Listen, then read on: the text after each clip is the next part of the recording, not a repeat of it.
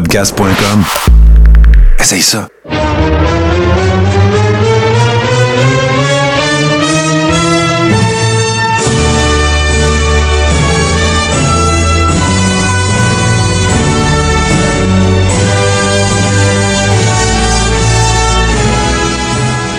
Le Carréron, saison 4, épisode 24, dans ce qu'il est euh, dé- définitivement convenu d'appeler le Carréron enregistré le plus tôt de l'histoire du Carréron.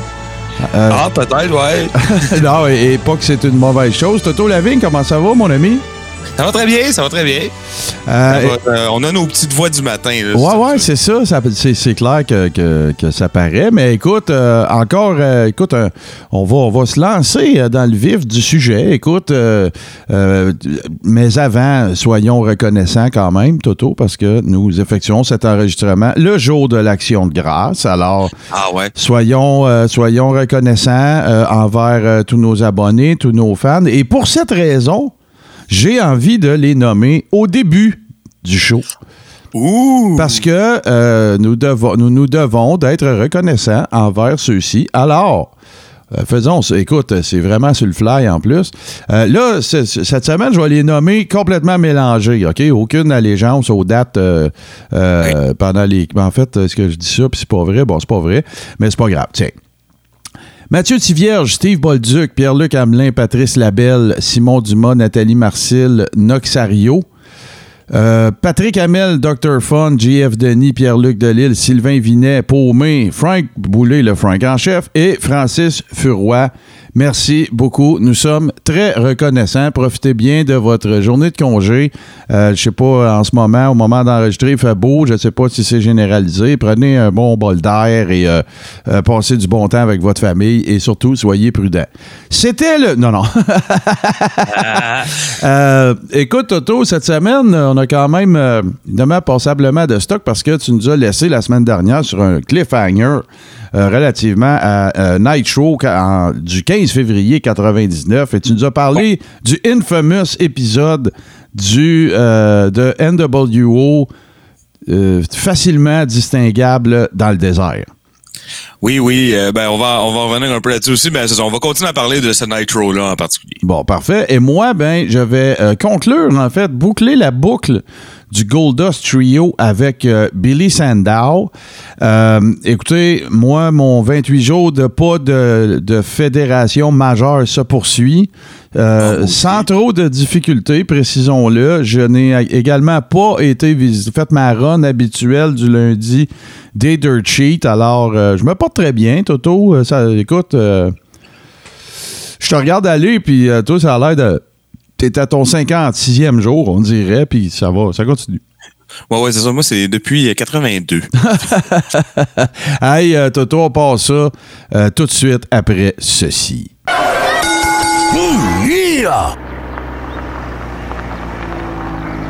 Hey, hey, Toto Lavigne ici, animateur vedette de Radio Déo, ta station Web Country. Hey, on sait jamais quoi faire le vendredi soir. Ben, viens me rejoindre.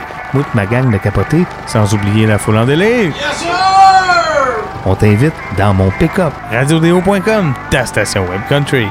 Écoute la grosse voix, ça. Radio Déo, ta station web country. Vendredi soir, tu veux du vieux country, si qu'un petit boire. Donc, mon cher Toto, dans ce Sous la loupe, on se, on se transporte, euh, en fait, le 15 février 99. Tu nous as parlé, bien sûr, du infamous an- angle euh, désertique euh, mettant en vedette Flair et toute la, la bastringue. Mais là, Ouais, parle-nous de ça, puis amène-nous, là. Je pense que c'est ça, hein, Tu veux nous amener... tu- C'était le Go Home Show, dans le, en fait, de, de Super Brawl 9 en 99. Oui, ben ce que j'aimerais aujourd'hui, c'est que c'est ça, on va le décortiquer euh, plus en détail, ce, ce Nitro-là, puis ça va nous amener vers euh, euh, le fait qu'on va parler du pay-per-view d'après, soit ben, ce soit bientôt, probablement au prochain show. Donc oui, le 15 février 1999. Donc, la semaine passée, j'en ai parlé un peu, surtout, comme tu dis, de l'angle qui, invo- qui involvait. Et Oui. là là! Il Bon là matin, là. bon matin. Écoutez, hein, c'est pas de ma faute, euh, c'est de la faute à Pierre-Éliott Trudeau. Alors euh, voilà, Euh, mais euh, qui, qui impliquait donc Ric Flair, mais là on va passer en revue un peu le reste. Vous savez, moi, je fais ça vraiment. Je suis pas allé chercher rien d'autre que le produit qu'on m'offrait. Tu comprends ce que je veux dire? Ouais, je comprends. J'ai pas fait de recherche. J'ai écouté le Nitro. Ben, tu, tu nous racontes ça quasiment en watch-along, pas de vidéo. Quasiment, là. Mais ce que je veux dire, c'est que je- tu sais, les backstories de chaque affaire, t'es es plus grillé probablement que moi pour savoir. tu sais. Ben, on va fais- ben, On faisons verra. du branche à branche, écoute. C'est Ben, ça ça, on va faire du branche à branche. Mais ce que je veux dire, c'est que moi, je, je suis vraiment comme ici en qualité d'analyste du produit purement. Parfait. Euh, le 15 février 99, comme on en a glissé mot la semaine dernière, c'est un gros Raw aussi. Donc, ils sont en compétition contre quelque chose de très intense. Euh, c'est le lendemain, dans le cas de la WWE, on est le lendemain du euh, Valentine's Day Massacre. Donc, le gros match de cage, l'arrivée de Paul White euh, et évidemment Steve Austin qui sécure son, euh, son spot à WrestleMania. Toute l'équipe. Fait que c'est un gros show contre lequel ils se battent. À vous de juger après que je vous en ai parlé, à savoir si, euh, si c'est qui a gagné. Mais vous allez voir. Alors, Mais, mais Toto, je vais te faire le premier branche à branche. c'est parfait.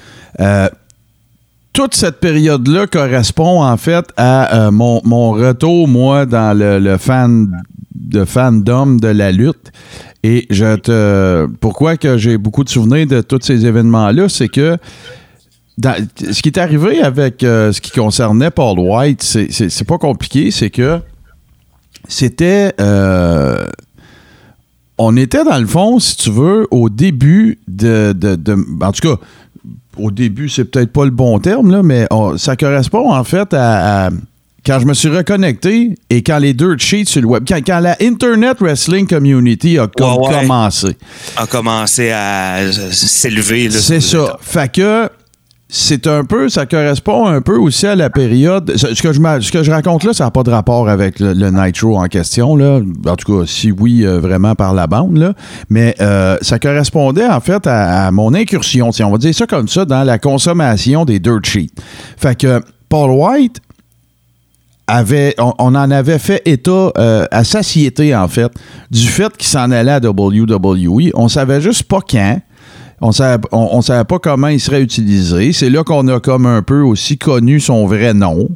Euh, mais, euh, fait que, l'analogie que j'ai envie de faire, c'est un peu comme si on savait, c'est un peu comme si l'intronisation des joueurs autonomes à la lutte avait commencé. Après ça, tu as eu Chris Jericho, euh, tu sais, tu as eu les Radicals aussi qui sont passés à WWF. Euh, Je parle de Chris Benoit, Perry Saturn, Eddie Guerrero, puis euh, Dean Malenko. Mais, tu sais, ça, c'est pas pareil. Ça, ils ont ju- c'est un jump ship. Ils, sont- ils ont sacré leur camp tout en même temps. On demandé un release, puis ils sont partis parce qu'ils étaient pas Ouais. contents de leur utilisation. Mais Paul White, je te dirais que dans l'ère moderne, c'est comme le premier. C'est comme le premier agent libre. Tu sais, à cause de l'Internet, on savait quand est-ce que son contrat finirait. Tout le monde spéculait. Il va-tu rester à WCW? Ben, si Vince il va venir le chercher. Euh, fait que euh, Valentine's Day Massacre, ça a correspondu un peu à ça. Imaginez-vous, là, c'est à peu près l'équivalent de qu'est-ce qui. Là, j'écoute plus le hockey depuis des années. Mais là, tu sais, Taylor Hall, il a signé un contrat avec les Sabres de Buffalo. Ben, c'est un peu comme si on apprenait que Taylor Hall est sans contrat. Puis là, tu regardes le hockey, puis là, ah! Taylor Hall, il est avec les Sabres. Tu tu l'as pas dit à personne. Ouais, ouais. c'est exactement la même affaire. Il y avait de la spéculation. Fait que ça, ça a beaucoup, beaucoup contribué aussi au hype de. C'est sûr, tu vas me dire, ouais, mais là, ça se compare pas avec Lex Luger qui est arrivé à Night Show, au premier Night Show. C'est complètement différent. C'est la WWE qui avait oublié que son contrat était en rollover. Le dimanche soir, à 11h59, il y a un contrat, puis à minuit, il n'y en a pas. Fait qu'il avait pas fait de maraudage. Il y a quelqu'un. Il y a, il y a- y a- Ouais, garde ça mort, puis viens En fait, il y a quelqu'un qui a communiqué avec euh, Eric Bischoff pour lui dire, puis c'est Bischoff qui a appelé. Euh, mais si ça avait été Luger qui avait appelé à WCW alors qu'il était sous contrat, là, il aurait pu se mettre à risque de- de- d'avoir des petits problèmes. Et c'est d'ailleurs quelque chose d'assez spécial aux États-Unis parce que ça- cette loi-là n'existe. Je me souviens, j'avais fait un peu de recherche là-dessus. À ma connaissance, cette loi-là n'existe pas au Canada.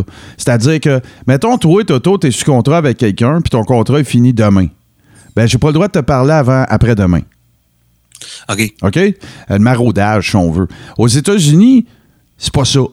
c'est qu'il existe des lois qui font en sorte que si tu es sous contrat avec quelqu'un, euh, puis que, puis que un, un compétiteur, tu sais, pas, pas quelqu'un ouais. qui aurait voulu offrir à Paul White d'être chef cuisinier, là, Mais non, ça, là, ça, mais tu peux pas marauder alors que ces gens-là sont sous contrat. Fait que, c'est ça, c'était mon petit, mon petit branche à branche. Mais le départ de Paul White, en fait, pour la WWE, qui s'est pas fait overnight, là. C'est pas euh, samedi sous contrat avec euh. Bischoff puis euh, dimanche avec Vince, là.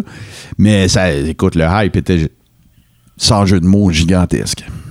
Oui, puis euh, ce qui était euh, différent aussi, tu parles avec euh, Luger, c'est que là, dans le cas de Paul White, on- tout le monde le sait. On Ouais, le sait, on attend de voir qu'est-ce qui va se passer avec ça. Il n'y a plus de contrat, tout le monde est au courant. Tandis que Luger, il était au Non, non. la veille, là. Non, non, non, c'est ça. Il- il- C'était complètement différent. Euh, même chose, euh, il est arrivé exactement la même affaire avec, euh, avec Rick Rude. Rick Rude, ouais. euh, il, il était ses deux shows le même soir. Ouais, Rick Rude, lui, en plus, il a profité du fait qu'il y en avait un en différé, là. Fait qu'il s'est ramassé, Ah euh, non, c'est ça. s'est ramassé en Nitro puis à Raw la même soirée.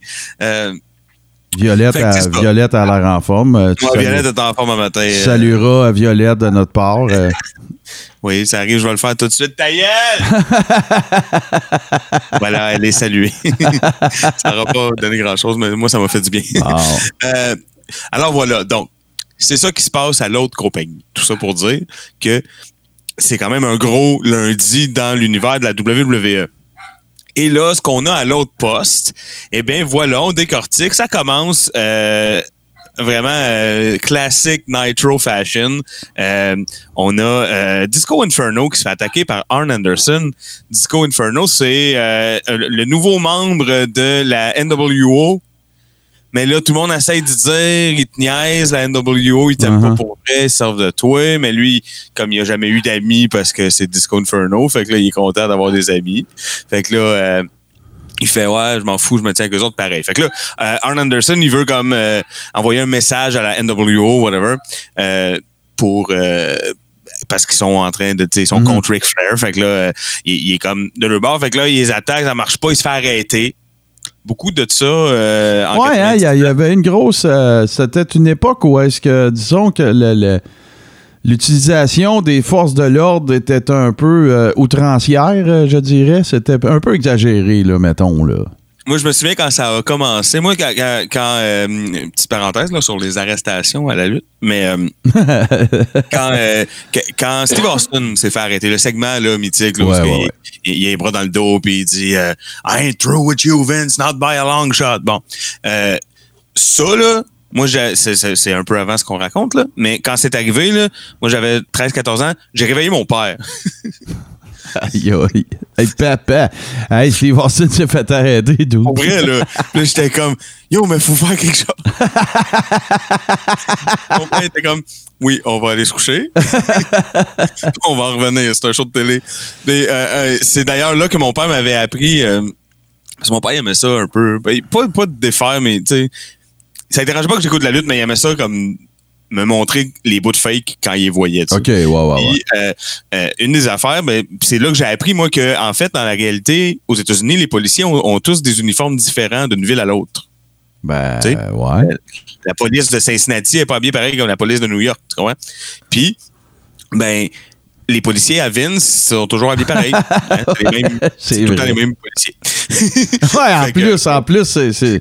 D'ailleurs, ça, là, c'est toujours un peu drôle, hein. Tu te rappelleras. euh, Comment il s'appelait, là? Tu sais, le gars qui avait tout un suçon, là, qui avait une gamique de- dans NXT, qui avait une gamique de, de- de genre de mercenaire sud-africain. euh, Rose. Son nom de famille, c'était Rose. euh, Euh, ouais, ouais, ouais. Adam Rose. Adam Rose. Bon, il avait pas fait euh, long feu nécessairement, puis il avait eu des allégations de violence conjugale. En Ah tout ouais. cas, ça n'a pas bien été.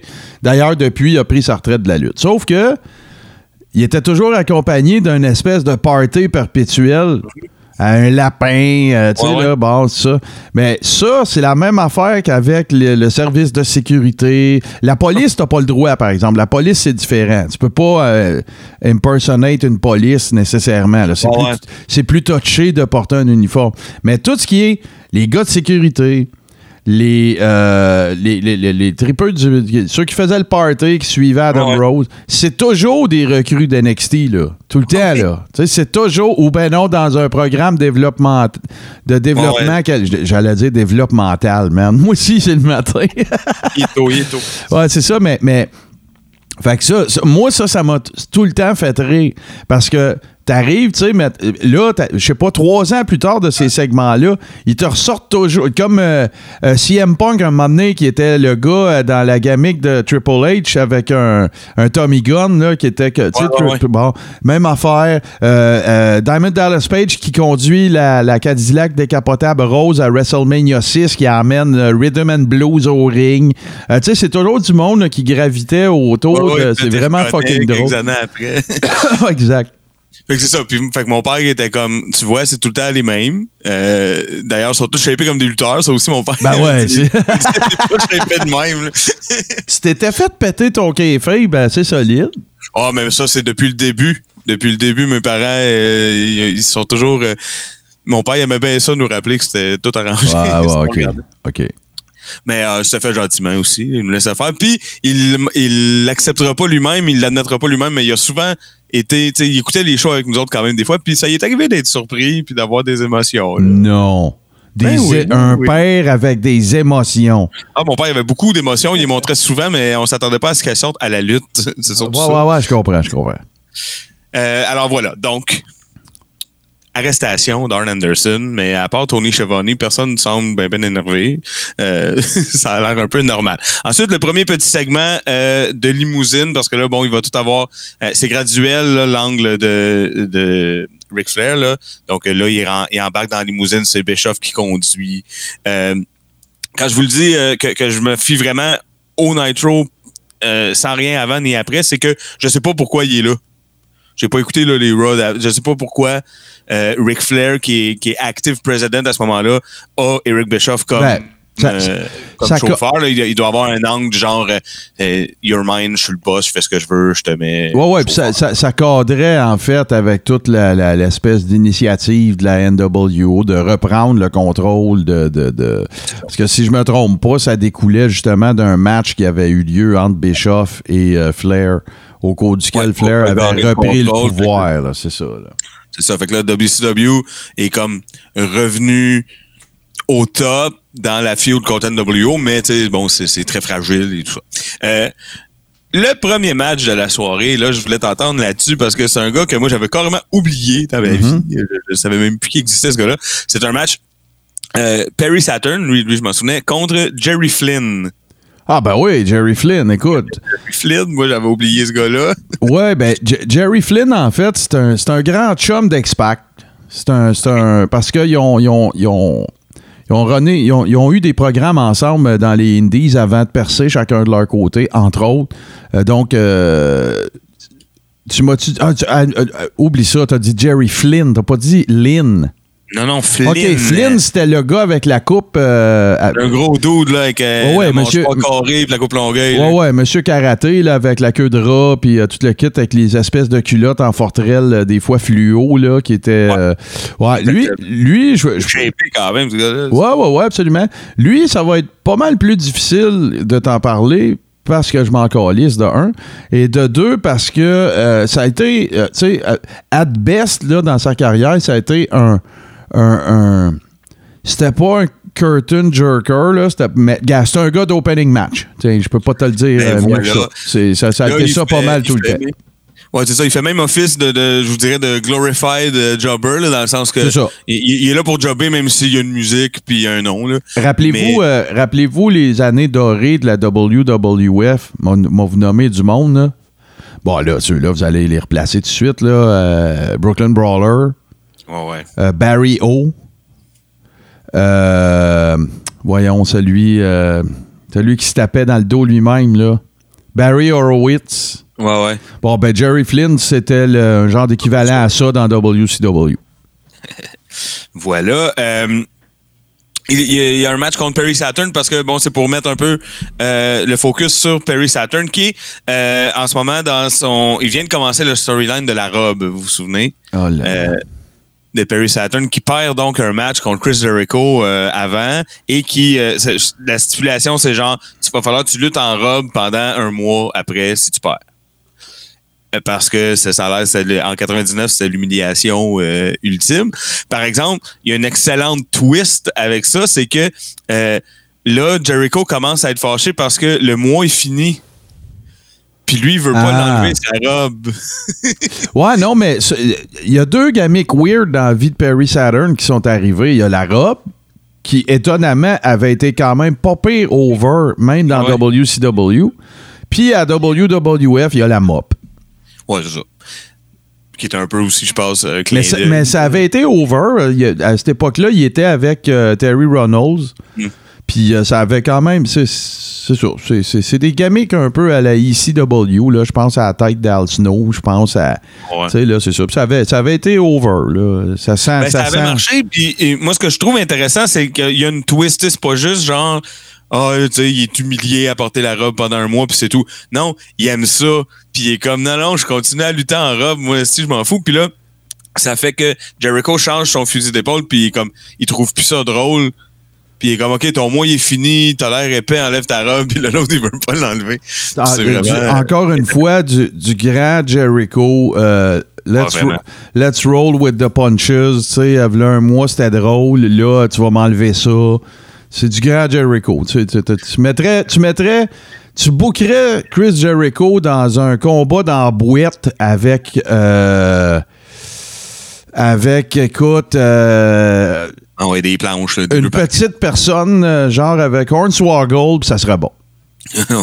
ouais, ouais, puis on voit vraiment, puis c'est pas euh, rien, à- je veux rien enlever à Perry Saturn, mais euh, on sent là, vraiment que tout ça, même, même dans le match où Jericho est pas là, là, euh, on- tu sais, là, c'est Jerry Flynn contre euh, Perry Saturn, puis euh, on sent quand même, c'est Jericho là, qui fait que c'est over cette affaire-là.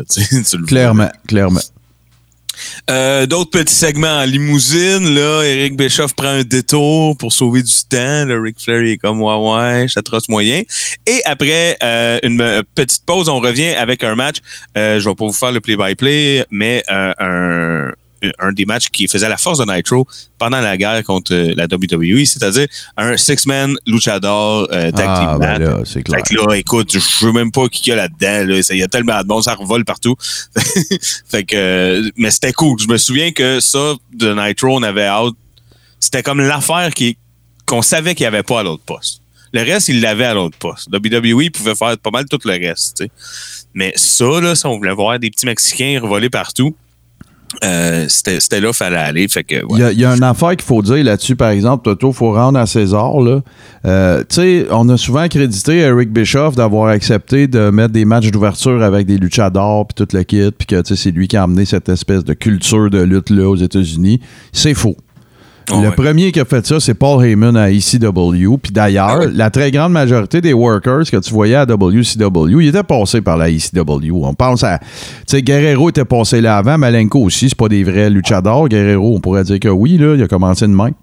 T'as eu Ray Mysterio, t'as eu Psycho 6. T'en as eu un paquet. La- Ouais, la- Paul c'était comme, vous allez faire la même affaire. Tu sais, mettons, Psychosis puis Mysterio, bon, il, il, il se promenait déjà, tu sais, il avait travaillé beaucoup ensemble au Mexique, au Japon, tout ça. Fait qu'il disait, vous allez faire la même affaire, mais là, ça va être un parking lot brawl puis vous allez le faire sur des toits de char. Ah ouais, entre autres, mais tu sais, euh, puis, tu sais, rappelons les faits, là. euh, juste, euh, en fait, il y a la notion des luchadors, puis il y y, a la notion des gars plus petits. Tu sais, comme Dean Malenko, comme tous ces gars-là. Tu sais, les Radicals, là, Saturn, tout ça, c'était tous des bons workers, mais ils n'étaient pas 6 pieds 8, 350 livres comme Vince M. Puis tout ça, là, honnêtement, c'est à la WCW, que ça, euh, à ECW, pardon, que ça a commencé. Parce que si vous avez la chance de voir des matchs Guerrero contre Malenko à ECW, dont leur dernier, dans lequel tout le monde sait dans, dans, dans Ah ouais, l'aréna, tout le monde- que, tout le sait dans que c'est leur dernier combat à, ECD à ECW, puis qu'ils s'en vont à WCW. Et c'est-tu drôle qu'est-ce qui arrive à WCW? Ben, bang, les deux y arrivent, tout de suite, ils mettent d'un programme ensemble. Pourquoi? Parce que c'était over à ECW, that's it, là. Ça marchait. Puis euh, c'est un peu l'histoire de la vie de Paul Heyman, hein? c'est-à-dire qu'il a une bonne idée, il le fait, il manque d'argent pour la faire, puis là quelqu'un d'autre avec de l'argent continue à la faire à l'autre poste. Ouais, c'est exactement ça. C'est souvent ça qui est arrivé. Euh, ensuite, on a un petit segment. Vous comprenez que c'est Nitro, là. Il n'y a pas beaucoup de lutte, hein, surtout un Nitro, euh, euh, surtout un Nitro qui, euh, qui hype, euh, tu sais, qui est le go home show avant un pay-per-view. Il n'y aura pas beaucoup de matchs de lutte, là, je vous avertis. Euh, un petit segment très bizarre. Euh, avec, euh, parce que moi, je, je, j'avais- je me- c'est quelqu'un dont je me fous un peu, comme tu disais tantôt, fait que c'est normal, mais euh, j'a- j'avais oublié qu'elle avait passé par là. Des segments avec Tori Wilson. Euh, Tori Ben, elle a Wilson. commencé là, en fait. c'est ça. On, on- on est dans une chambre d'hôtel et elle parle à quelqu'un de mystérieux. Puis là, ça Oh. fait plusieurs semaines que ces angles-là euh, roulent. On sait pas à qui elle parle, mais personne ne la truste. Euh, tu sais, euh, Tori Wilson, c'est vraiment euh, une fille, euh, une vixen, comme dit euh, Tony Schiavone, une fille que tu peux pas vraiment truster, même que euh, je pense que euh, Bobby Heenan dit Jezebel à un moment donné Oh, le tannant. pour vous donner une idée. Fait que à qui qu'elle parle, mon Dieu, on ne sait pas, mais euh, je vous en parle moi parce que ça va être important pour la suite des choses après. Là, après ça, euh, euh, oui, c'est qui eux autres? C'est vrai, je m'étais, j'avais fait ah, c'est drôle. Euh, Il y a Fit Finlay puis Dave Taylor qui se battent en équipe. Je me souviens pas contre qui se battent. La Mais, fameuse, euh, euh, la bonne vieille filière euh, british euh, de la WCW avec Regal, Taylor, euh, euh, voyons, euh, Fit Finlay qui lui est, est Ouais, ouais. irlandais, là, mais euh, ouais, non, moi, je- moi je me rappelle de ça. Puis tu vois, ça n'a jamais, ça, ça a jamais été tenté nécessairement d'être exploité après euh, à WWE. Non, ils ont euh. fait quelques affaires quand même cool. Euh, ils ont eu des matchs. Euh, Finlay a eu des matchs quand même assez violents, WCW. Là, euh, Ouais, des ouais, matchs de- justement où lui aussi de, de parking lot brawl puis de, de choses comme ça. Mais là, c'est un match. Ça fait toujours mal au cœur hein, de voir ça. Puis on va passer un peu rapidement là-dessus. Mais ils sont contre Malenko et Chris Benoit. Donc à chaque fois que je vois Chris Benoit, je suis un peu. Puis là, bon, ces temps-ci, je je suis beaucoup là-dedans. Là. Je suis dans le, le- le- les Nitro, puis bon, la WCW de 99. Euh, puis il est là beaucoup. Puis à toutes les fois que je le vois faire son headbutt, là, j'ai mal au cœur. ouais, ben, Je comme, non, fais-le pas, fais-le pas, arrête. Euh, fait que euh, voilà, alors. C'est drôle, Bon, c'est match. hein. C'est drôle que tu parles de ça parce que tu as dit on va passer rapidement. Je vais essayer de le faire moi avec, là, mais euh, je, me suis retapé euh, la deuxième saison de Dark Side of the Ring qui, ouvrait en fait sur une série de deux épisodes justement sur, euh, sur Chris Benoit.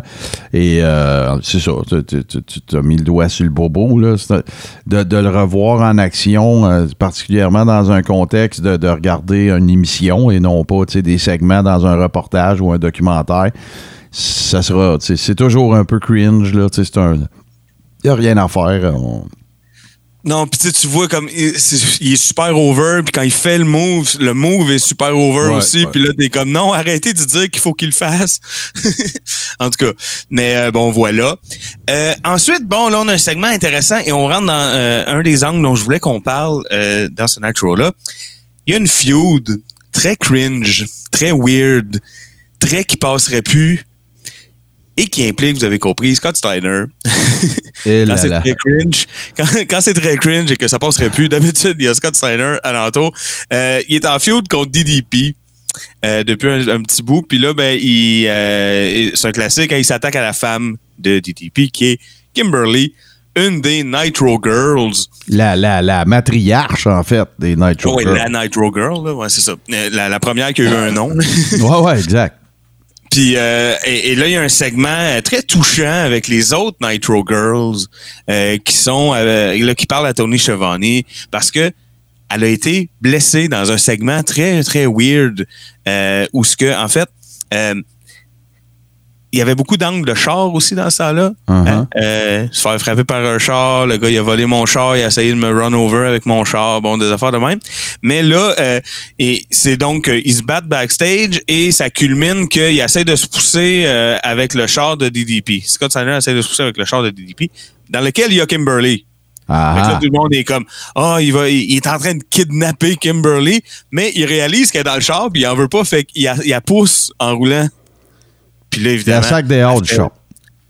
Ouais, ouais, puis elle fait euh, 28 tonneaux, puis là, euh, grosse commotion, elle est blessée, euh, on sait pas qu'est-ce qui arrive. Et évidemment, vous comprenez un peu l'état dans lequel euh, se trouve euh, DDP après. Hein? Il y a Auto Pay-Per-View parce qu'évidemment, ils ont un match de bouquet euh, pour le prochain pay-per-view que je vais arrêter d'appeler le pay-per-view que je vais vous nommer. C'est euh, le build-up vers Super Brawl 9 qu'on est en train donc... euh, OK, le pay-per-view. Ouais, le pay-per-view d'après, c'est ça. Le pay-per-view. Euh, mais euh, euh, c'est ça. Fait que ça va donner, c'est hypé au bout. Mais ce qui est cringe, c'est les promos de Steiner. Qui Ah, ben comme, Your wife is mine, I'm gonna make your wife mine, I'm gonna show her what the real man is, puis bon, tout ça. Le genetic freak. Il y a une promo dans le ring, en gros, ce qui dit Je vais gagner le match, puis ça va me donner le droit de partir avec elle, puis là, pendant des jours, je vais la faire sentir comme une femme dans la maison. Fait que là, t'interprètes, mais tu sais, moi, je. En tout cas, Ah ouais. ça se dit pas. Non, c'est ça. C'est, on est dans les, les grands classiques Steiner-esque. mais tu vois même, là, tu sais, ça met un peu Chavoni mal à l'aise, euh, ça met, tu sais, comme. Je pense qu'il y a justement peut-être, euh, c'est peut-être un des exemples où ce que il y a trop de liberté à la WCW. Tu sais, les gars, ils ont comme, va faire deux minutes au micro. Tu veux savoir que je vais dire? Non, non, j'ai pas le temps. Ouais, ben, c'est, ben- c'est les vestiges, en fait, hein, de la NWA aussi. Je veux dire, c'était comme ça à l'époque. euh, Tu sais, le, le- le premier méga scripteur de, de- de- de- des workers, c'était Vince, là. Tu sais, c'est, lui qui a, qui a- qui a- qui a- qui a mis- qui a- qui a élevé ça au rang de, pratique courante, là. Parce que, écoute, Ric. Flair s'est jamais fait donner de papier, là. Oublie Non, ça. Ric Flair, c'est, faut que tu parles de lui, de lui, puis de telle date. OK, C'est ça, bon. à, à telle arène. Voilà. Parfait. Euh, oh oui, là, on arrive à un bout bizarre. Puis ça, j'avais hâte de t'entendre là-dessus parce que j'espère, en tout cas, que tu as ça un peu plus long que moi. Euh, vous savez, il y avait un phénomène culturel en 1999 fait, qui prenait beaucoup d'ampleur dans la vie euh, de- des, jeunes Américains qui s'appelait Mad TV. Hein? Et Mad TV, c'était un peu comme... euh, en fait, c'était la première fois euh, en 25 ans qu'il y avait de la compétition directe à Saturday Night Live avec vraiment le même genre de show, Exactement. le même genre de concept, euh, une équipe de jeunes euh, humoristes qui se partent un show à sketch, ok? Euh, mais qui le mettent le samedi soir à 11h contre à Fox, carrément contre... Là, là tu vas-tu me parler du seg- fameux segment Will Sasso avec Bret Hart? Ben certainement, parce que Ah c'est ah. pas là un segment, c'est un match euh, carrément. Euh, tout ce qu'il y a de plus legit et, et homologué, là, puis euh, toute la kit. Et merdique. Parce que bon, Will Sasso est dans euh, le giron. Il gosse Bret Hart depuis quelques semaines déjà. Euh, il le taunt, comme on dit, il l'écœure. Euh, et euh, Bret Hart qui a déjà levé la main dessus, puis tout ça, ils sont battus. Et là, il y a un match. Euh, puis moi, ben, euh, même si je trouve ça correct comme segment, tu sais, je veux dire, je peux comprendre qu'on ait besoin de faire ça. Ça fait mousser les deux shows, tout le monde est content. Euh, là où j'ai peut-être un peu un malaise, c'est que c'est Bret Hart. Ouais, ben c'est ça. Parce qu'écoute, euh, pour te mettre un peu le truc en contexte, là, c'est- vraiment pas compliqué. C'est une euh, nouvelle. euh, nouvelle. En fait, tu sais, c'est. On a commencé, du côté de la WCW, on a commencé par Carl Malone, euh, Carl euh, Malone, Dennis Rodman. Après ça, on s'est retrouvé sur le set du, euh, du Tonight Show avec Jay Leno. Ben ça, c'est- dans la, foulée des mêmes initiatives là, de tentatives de marketing convergent avec Mad TV. C'est du gros Eric Bischoff. Et, la- et tout ce qui a fait que ça en a été le, le point culminant, Toto, c'est simplement que Bret Hart a été l'invité de Mad TV. C'est Ouais, pas ouais. plus compliqué que ça. Puis ça, tout ça. c'est là que ça a Euh, commencé. Il y a, a- a vraiment rien d'autre à, à raconter, honnêtement. là. Puis tu te dis, j'espère que tu t'en rappelles. Oui, je m'en rappelle. Pour ce que c'était, c'est que ça a commencé sur le set de Mad TV. Puis Mad TV avait fait, avait un peu la même euh, pseudo-recette, si on veut, euh, que euh, Saturday Night Live, en ce sens qu'il y avait un invité. Fait que là, ben, il y a un soir, ça a été Bret Hart. Il n'y a rien d'autre ouais. à dire. Puis là, ben, ils se sont pognés. Bret Hart, il sac une claque ou je sais pas trop. Puis après ça, ben, regarde, le, le- le point culminant s'est déroulé. C'était ça le deal marketing. Ça que ça finissait à WCW. Puis ça a donné ce que ça a donné. En gros. Mais euh, on peut rajouter ceci d'intéressant quand même. c'est une preuve tangible de la façon de travailler de Rick Bischoff à ce moment-là, qui était toujours, toujours, toujours en réaction à ce que Vince faisait. oui, absolument. C'était le, le- le baromètre, c'était Vince. Faut battre Vince. Fait que euh, c'est pas anodin Mad TV parce que euh, SNL c'était un des euh, un des, des- des- des vecteurs là de de, de propagande ou de marketing, si tu veux, de Vince. là. Il s'en servait des fois. Euh, cette année-là, ça a été gros. En plus, euh, euh, Triple H avait été là, avait fait des sketchs là. The Rock avait hosté, je crois, à SNL. Donc, euh, Mais Euh, tu sais d'où vient cette connexion-là? ben, parce que euh, lui et NBC sont pas mal euh, chummy chummy là. Ben, exactement. C'est que lui est euh, l'ancien. En fait, euh, c'est parce que je veux le nommer, ça me revient pas, puis il est de bonne heure, j'ai encore des crottes dans les yeux. Mais euh, son prénom, c'est Dick, mais là, je me. Dick Ebersol. Dick Ebersol, en fait, euh, qui, qui, qui, qui est un chum. En fait, toute cette connexion-là, Toto, si on fait l'historique très rapide, vient de Saturday Night Main Event Ouais, ok. c'est que Vince signe un deal avec NBC pour, pour que lorsqu'il y a des, des semaines de pause de Saturday Night Live, Ouais. euh, il y a un Saturday. Night's Main Event. Qui a fait ça, ce produit? C'est Dick Ebersol. Dick Ebersol, qui est devenu plus tard un des grands bons d'NBC, qui a été euh, président de la division sport de NBC. Ah, ok, ouais, ouais. Fait que toute cette connexion-là dé- dé- découle de ça. Et par la suite, euh, la XFL, qui était faite conjointement avec, euh, avec NBC, été la même affaire. C'est Dick Ebersol qui était derrière ça, qui a décidé de faire un 50-50 avec Vince. Euh, Dick Ebersol a même été impliqué, en fait, dans, dans plusieurs choses qui concernaient le, ce qui se déroulait carrément dans les Saturday Night Main Event.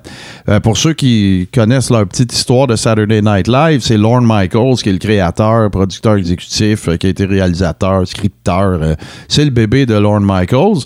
Puis Dick Ebersol, apparemment, évidemment, parce que Saturday Night Live était un, un marquee show de, d'NBC, était très près de, de Dick Ebersol. Fait que ça veut dire quoi? Ça veut dire que la connexion était faite. Là. Dick Ebersol, c'est un chum de Vince. C'est quelqu'un qui a toujours tenté de se faire du capital euh, de- de- de- d'auditoire avec la lutte sur un, un canal mainstream. Il a toujours cru à ça.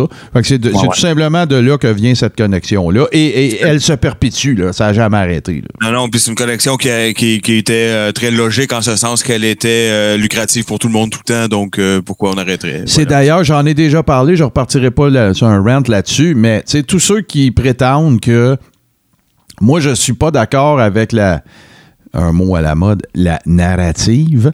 Je ne suis pas d'accord avec la- cet argumentaire-là de dire que quand Vince a fait le premier WrestleMania, qui avait tout mis ses billes dans le même panier, même si lui-même le dit dans des entrevues sur le network, Ça sonne bien. Là. ben moi, je suis pas d'accord avec ça parce que le deal avec NBC au moment du premier WrestleMania était signé.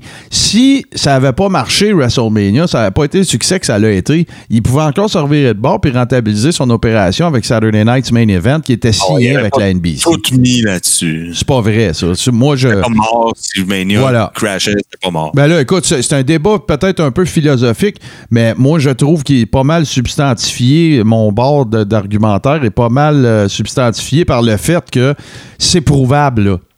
Le deal, il était signé.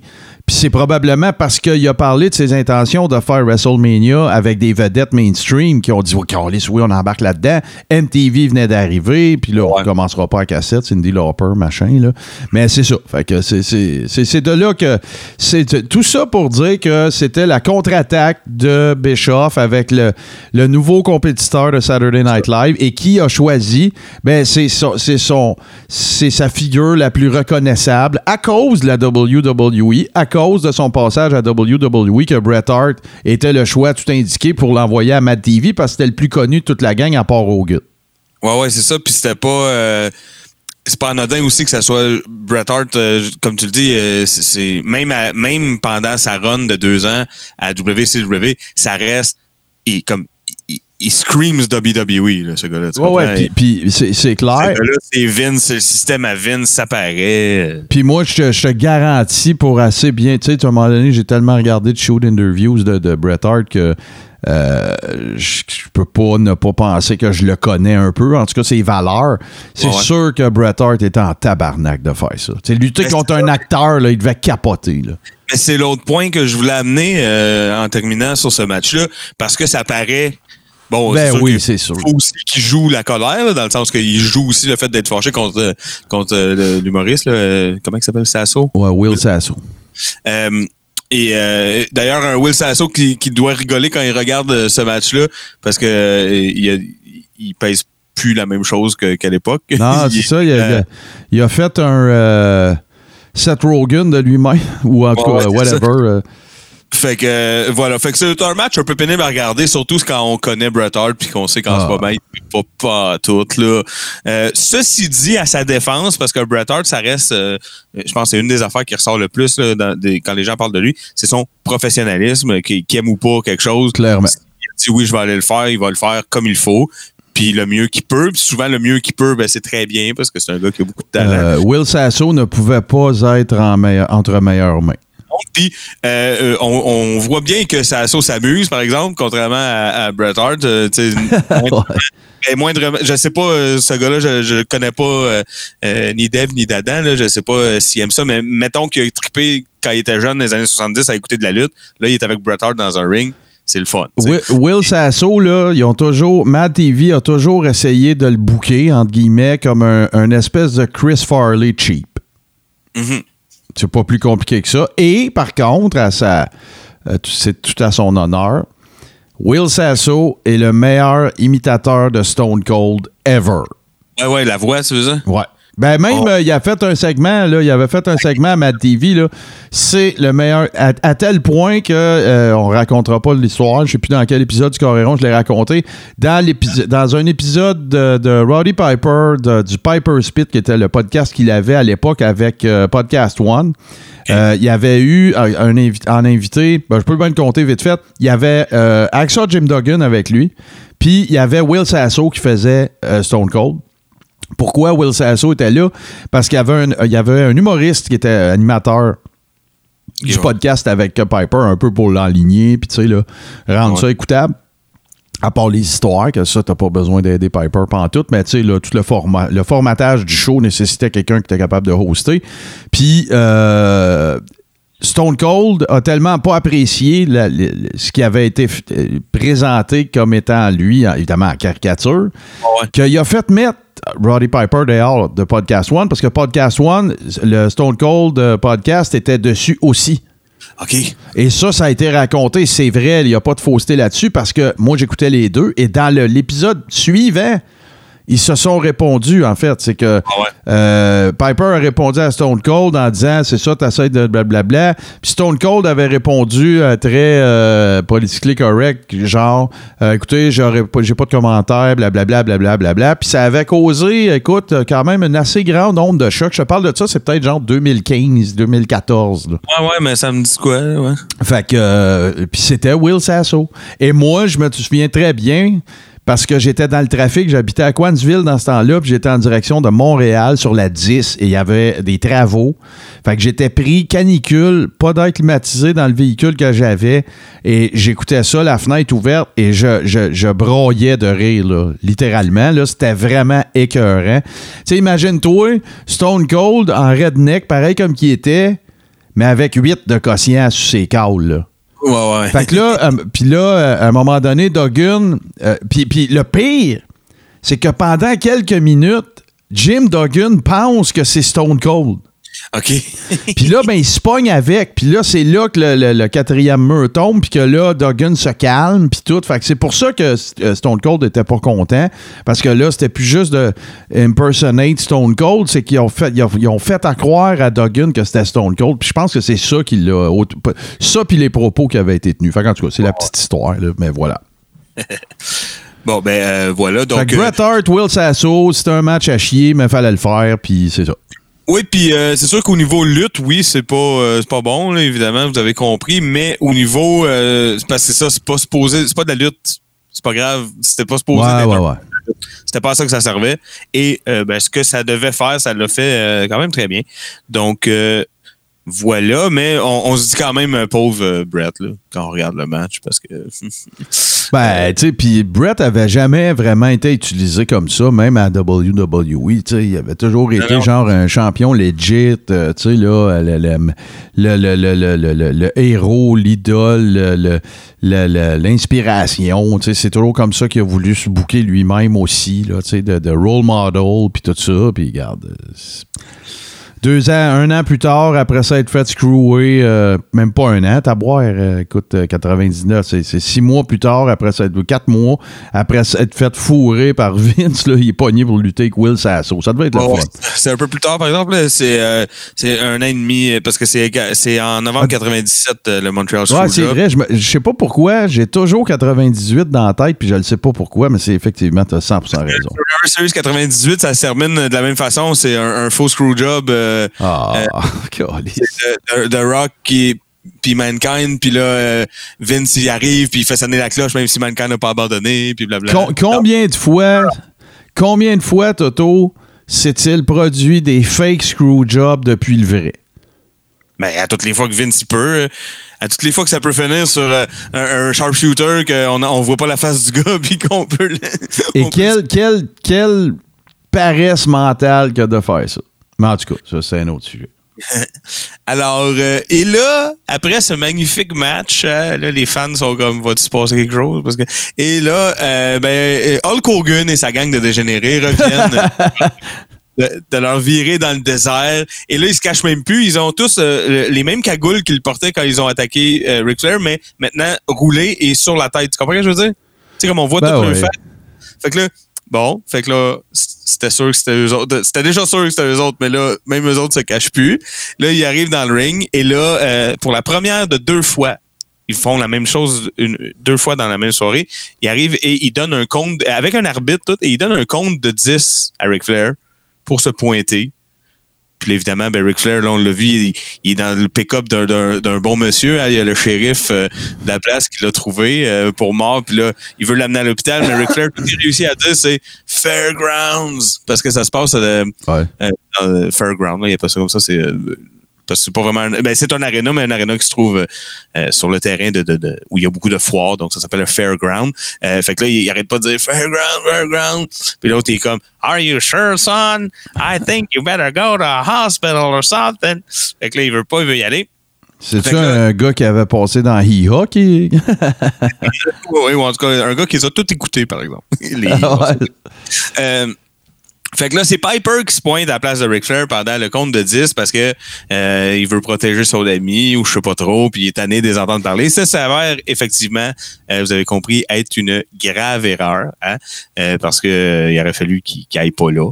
hein, parce que là, il va manger euh, une sale volée, puis on peut pas euh, faire autrement que de, de, de voir ça comme ce que c'est, c'est-à-dire plein de personnes relativement jeunes qui attaquent un vieux monsieur avec un bâton électrique puis tout en tout cas c'est un peu un peu fucked up.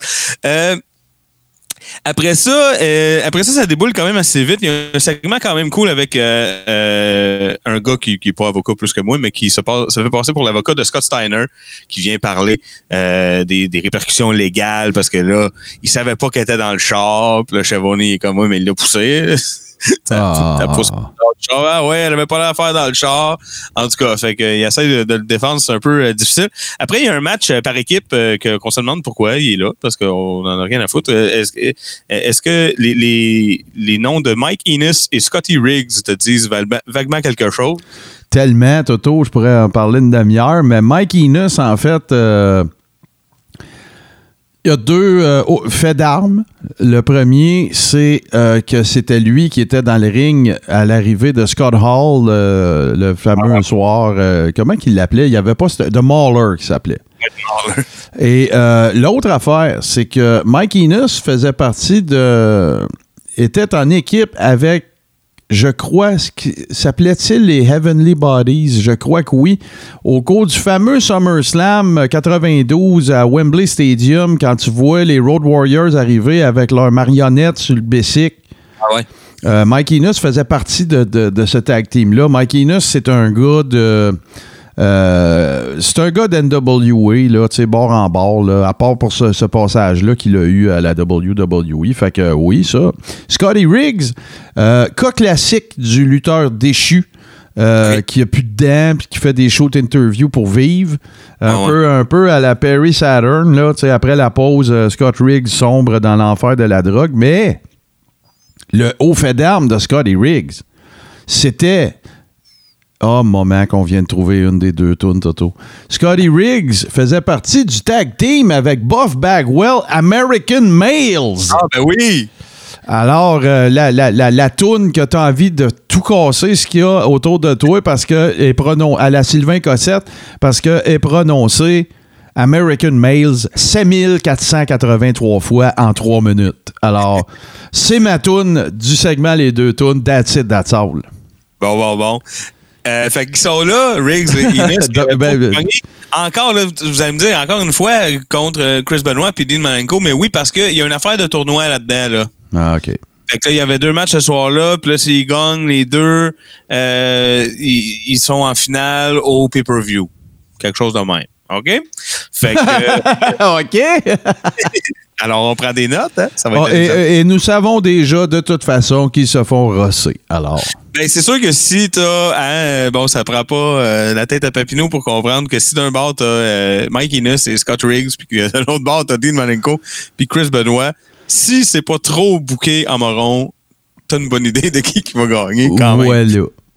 Euh, ça va être le dernier vrai match de la soirée parce qu'après, il reste un petit segment euh, avec Tori Wilson encore dans, dans une chambre d'hôtel. Elle a montré ses jambes, hein, c'est ça qu'elle fait, elle montre ses jambes.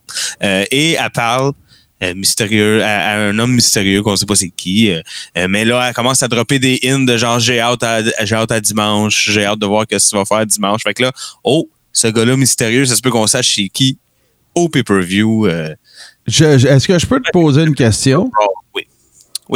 Était-ce David Flair? Chut.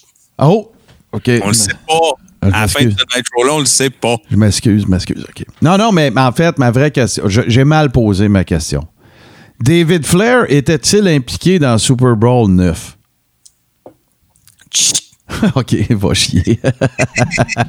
Non, mais tu veux que je vole toutes mes punches la semaine prochaine. ben, OK. Ah, OK, tu vas le faire. Je m'excuse. J'avais pas réalisé que c'était ça le, le plan de match. Mais garde, euh, la langue m'a fourchu. Là. Ça- on n'est pas en train de dire que c'était lui. là. C'est une question. Spo- Spoiler, mais c'est comme c'est des choses qui sont passées 21 ans quand même. Donc, Ouais, c'est ça. mettons que nos abonnés auraient eu toute la semaine pour aller checker ça. Bon. C'est pas une information super fraîche. là. Non, non, non, ça c'est clair. euh, clairement pas. C'est facilement Euh, trouvable. Mais là, on arrive au main event et c'est très bizarre. C'est très, très Nitro-ish ce qui va se passer là. Parce que on fait comme s'il y avait un main event de prévu, un match. Mais tu sais, c'est c'est clair qu'il n'y a jamais eu de, de match de prévu. Euh, il y a carrément euh, Michael Buffer qui est là, fait sa phrase, euh, empoche le cash, je sais pas combien qu'il fait parfois qui, qui a dit. Moi, là, j'avais mais- déjà entendu 15 000. mais, À, euh, à ça- cette époque-là. À cette époque-là. ça a de l'allure, sauf qu'en même temps, ça voudrait. Parce qu'il est à toutes les semaines, là. Mhm. Puis il, il est au pay-per-view aussi. Ah ouais. il, il fait vraiment toutes les main events de la WCW, donc euh, c'est, ça, ça doit coûter euh, quand, même, quand même cher. Une Je sais pas de si-. Je sais pas s'il fait des prix comme en bundle, tu sais. Ouais, des rabais, des discounts sur le volume. Si tu me prends juste une fois, c'est 15 pièces, mais si t'en- c'est 15 000, mais si tu me prends pour un mois, ben c'est 5 000 cher. Mais mais il y a une affaire, par contre, qu'il faut dire. euh, là, je je viens d'en faire la réalisation, mais tu sais, compte tenu du fait que euh, Nitro était les lundis, que Thunder plus- euh, était les jeudis quand ça allait exister, je pense pas que Buffer y, y soit allé nécessairement. Puis les pay-per-view étaient les dimanches et ils n'étaient pas à tous les dimanches. Quand tu y penses, Michael Buffer, quand il fait la boxe, c'est le samedi soir. Il n'y a rien qui, tu sais, ça contrevenait probablement. Tu sais, je doute fort qu'il, je doute fort qu'il faisait partie du train là avec eux autres là de town to town. euh, tu sais, les... non, non, mais moi je suis pas mal sûr qu'il il bouquait ses affaires pour que ça fitte euh, samedi, dimanche, lundi. Fait que, tu sais, quand tu y penses, mettons qu'il faisait 15 000 à chaque place, ben à box ça devait être plus que ça parce que c'est un staple. Là. Mais tu sais, ben c'est, euh, je travaille trois jours, je fais 45 000. Puis attends, je travaille trois jours, ça veut dire euh, euh, je me pointe, euh, tu peux te pointer 15 minutes avant, avant Ouais. ton bout, puis partir tout de suite après. Là. Attends, euh, je travaille 45 minutes par semaine, puis je fais 45 000. C'est 1000 pièces la minute. C'est quand même Ça- pas pire. Ça va bien, ça va Ah bien. c'est ça. Moi, je travaillerais deux minutes par semaine. Fait que là, Hulk Hogan arrive avec sa, toujours euh, sa, sa gang de malades mentaux euh, avec lui. Euh, euh, Scott Hall qui a euh, pas je veux pas être méchant ou quoi que ce soit, mais euh, qui a pas toujours l'air à jeun euh, à cette époque-là. ouais, ouais, ouais. Puis il avait même fait un angle avec ça à un moment donné, tellement cringe. Il, il était euh, il, il est pas il est pas déplacé là, mais tu le vois quand tu le regardes, tu le vois qu'il est un peu sous, mais tu sais, tout se passe quand même comme prévu. Euh, fait que Hogan se pointe Puis là, il est comme là, je t'en en esti. Hein? Je ne sais pas pourquoi, mais Ric Flair, il est pas là encore. Je sais pas pourquoi. Mais non, hein? ça n'a pas, ça, ça a pas rapport avec euh, ta gang de dégénérés en Homer. Mais euh, il dit, puis il se pointera jamais, je le sais. Fait que là, tiens, je suis fair. Hein? Moi, je suis un gars fair. Donne-y un compte de 20. Puis il va se pointer par un compte de 20. Fait que là, ça commence, évidemment, un compte euh, plus rapide que d'habitude, hein, un compte à l'arbitre qui compte quand même vite. Et là, le pick-up qui se pointe, et là, Ric Flair qui sort avec un bâton en métal, puis là, qui trébuche comme le Christ hein, trois fois vers euh, euh, en se rendant vers le ring. Et là, il est pas en état du tout. Alors, mange une volée. Il y a des faces qui viennent essayer de l'aider, mais tous en vain. Hein. Il y a Chris Benoit, des Malenko qui viennent essayer de faire quelque chose. Ça marche pas. Euh, Arn Anderson, il est pas là. Hein, il est en prison, apparemment. Maudit, le Enforcer a été euh, appréhendé. Ouais, puis neutralisé dès le début. Fait que, écoute, le send-off vers Super Brawl 9, ça va être l'image. Et y a-tu de quoi de plus beau dans le monde de la lutte qu'un Ric Flair en sang? Je vous le demande. Euh, non. La seule affaire qui passe proche, c'est Ric Flair qui fait un elbow drop à son côte d'habit. son linge. Wouhou! OK. Fait que ça finit de même, hein? Le message est clair, la NWO en force. Et la table est mise pour Super Brawl 9 le dimanche d'après. Et ça va être ma prochaine chronique, Martin. On va euh, faire un peu Ah. là, mais avec le Super Brawl, fait que ça va nous donner un peu de closure sur euh, certains storylines.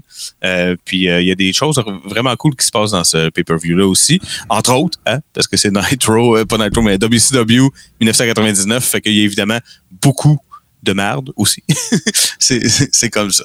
Alors euh, voilà, j'espère que ça vous a donné une bonne idée. Euh, euh, moi, j'aime beaucoup cette époque-là. J'aime ça parler de, de, de ça. D'habitude, je prends l'angle plus de la WWE, mais là, je trouvais ça intéressant d'aller voir qu'est-ce qui se faisait un peu à l'autre poste. Ben, c'est très intéressant de, de- de- justement de, de- de donner un petit peu d'exposure à WCW. Puis, tu sais, il faudrait qu'on, tu sais, pour être honnête intellectuellement, tu sais, éventuellement, il faudrait qu'on faudrait qu'on fasse de quoi un peu avec TNA, là, c'est sûr, parce que Hey, mais c'est vraiment pas un manque de volonté. C'est que je, je pense que je l'ai écouté euh, une heure et demie de TNA depuis 2007, je pense. Ouais, ben moi, moi non plus, je, dois- je dois l'avouer. là. Il y avait le, tu sais, il y avait le, le, le, le- le fact, le, shock value de, de- de- du démarrage de cette promotion-là à l'époque qui a fait que j'ai regardé un petit peu. Puis après ça, ben, ça a été maintenu par le fear of missing out. Puis Ah, après, ok, wow. ça, puis après ça, ben, c'est devenu, c'est devenu, comment dire, trivial, tu sais, par rapport à, à, à W. Ben, je te dirais même que TNA, tu sais, j'ai- déjà raconté dans le show que, tu sais, j'avais eu comme des cycles, là, de, de, de, de fandom de lutte, puis, tu sais, mettons, mi-2000, là, à 2010, là, je dirais que là, j'étais en méga hiatus, là, je veux dire, je suivais plus rien pendant une couple d'années, fait que, mais euh, voilà, ben écoute, Toto, toujours intéressant, les sous la loupe, toujours aussi euh, instructif, c'est cool de faire les branches à branches, fait que là, ben nous autres, on va se retrouver la semaine prochaine euh, avec, évidemment, Super Brawl, mais on n'a pas fini parce que, dans- on va faire une petite pause, mais dans le prochain bloc, je vous parle du troisième de trois membre du euh, Goldust Trio. Et dans ce cas-ci, on parle de M. Billy Sandow. So this goes to all my freaks out there. Big Papa Pump needs your hookup. Holler if you hear me. Alors bonjour, ici Hubert Reeves, grand amateur de l'espace et de 70% sur les ondes de radio H2O et de l'univers. Bon, c'est sorti ça du système. On va maintenant euh, retourner euh, dans le très, très, très lointain passé, euh, particulièrement si on parle euh, du monde de la lutte.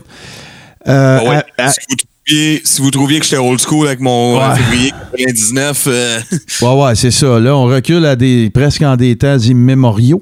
Mais euh, évidemment qu'on va, on va conclure ce, ce- ce- ce- troisième segment de trois qui va traiter euh, de, du Goldust Trio. Donc, euh, si vous vous souvenez, il y a deux épisodes, on a parlé de Tootsmont la semaine dernière, du légendaire Ed Strangler Lewis. Cette semaine, on va parler du troisième, de Billy Sandow. Ça va être moins long parce que lui, il a la particularité de. Oui, ça été un lutteur, bien sûr, mais euh, il a la particularité euh, d'être celui qui était plus euh, ce qui concerne le volet, j'ai envie de dire, vaudeville de la lutte, c'est-à-dire le manager. Alors, on peut pas mal affirmer que Billy Sandow a, a, a moulé le concept du manager tel qu'on le connaît aujourd'hui. Fait De que- Comment, s'en servir. Ouais, euh, c'est ça, exactement. Quoi, quoi tu veux manager ringside des fois, puis des fois t'en veux pas. puis- Exactement. Tu vas voir, on va tout, on va tout promouvoir ça. Mais en fait, bon, commençons par euh, ce qu'on fait d'habitude. Le, le nom, en fait, Wilhelm Baumann, de son vrai nom, est né le 4 septembre 1884. Euh, et évidemment, on l'a connu sous le nom de Billy Sandow. Oui, la raison pour laquelle il s'appelle, sa- qui, a décidé d'utiliser le nom Sandow, ben, rappelez-vous du film Louis Cyr, dans lequel euh, Louis Cyr a tout fait pour avoir un- une confrontation avec euh, Eu- Eugene Sandow. Euh, qui était un homme fort, qui avait fait un peu de lutte aussi euh, en Angleterre, euh, ou en tout cas en Europe. Je pourrais pas vous dire si c'était en Angleterre comme tel, mais je suis pas mal sûr de mon coup. Et voilà, donc, puis, en fait, je, me demande même s'ils se sont pas déjà affrontés, sauf que les, les- les- les trucs étaient complètement différents, ou en tout cas, je me, je me souviens plus vraiment de ce bout-là. Et ce n'est pas mon champ d'expertise, quoique c'est très intéressant. Euh, il est bon, euh, ben, pour la petite histoire, euh, en fait, euh, c'est à Rochester, New York, aux États-Unis, qu'il est venu au monde. Évidemment que lui, en fait, tout, a, tout a débuté, si on veut, là, de, façon plus concrète lorsqu'il a rencontré Ed Strangler Lewis. Il a vu là la vedette qu'il cherchait pour euh, mettre à exécution son plan de devenir manager, mais pas juste manager comme euh, moi t'emmener du point A au point B, je vais booker ton hôtel, ces affaires-là, mais vraiment comme devenant un, un personnage, si on veut, là, de, de- du show en tant que tel. là. Pas plus compliqué Parce que ça. Ouais. euh, Excuse-moi, Martin, Ouais, ouais. juste pour me mettre euh, un peu en contexte. Parce qu'à l'époque, donc, euh, ça existe. Il y a des lutteurs qui ont recours à des gérants, mais c'est- c'est c'est comme des vrais gérants, entre guillemets, dans le sens que c'est- pas dans l'histoire, on n'en parle pas, on les connaît pas, mais c'est des gens qui, qui gèrent leur carrière. C'est ça, c'est exactement ça. décidé de, de, de, de- faire comme d'ex- de- d'expansionner ce rôle-là pour le mettre devant le, le public, c'est ça? Ben, c'est un peu ça, tu sais, c'est que, en fait, tu sais, même, euh, puis on n'a pas besoin de reculer très longtemps, là, euh, Honky Tonk Man raconte que, euh, alors qu'il était, entre guillemets, managé par euh, Jimmy Hart, que Jimmy Hart s'occupait de booker les hôtels, puis de tout ça. Pourquoi? Parce que Jimmy Hart faisait son argent avec le Honky Tonk Man. Oui, il manageait les Rougeaux. Oui, il a managé un paquet de monde, euh, Earthquake, puis les Natural Disasters, puis tout ça. Sauf que la vache à lait de Jimmy Hart, à ce moment-là, c'était Honky Tonk Man. Parce qu'il était toujours dans des programmes avec Macho Man, avec un paquet de monde. Puis, euh, il était souvent le main eventer du B-Show. Vous vous rappelez que je vous ai expliqué qu'il y, a même déjà eu le C-Show à l'époque euh, de- de la vieille WWF. Il y avait trois shows qui se promenaient dans les États-Unis simultanément. Le A-Show, c'était Hogan.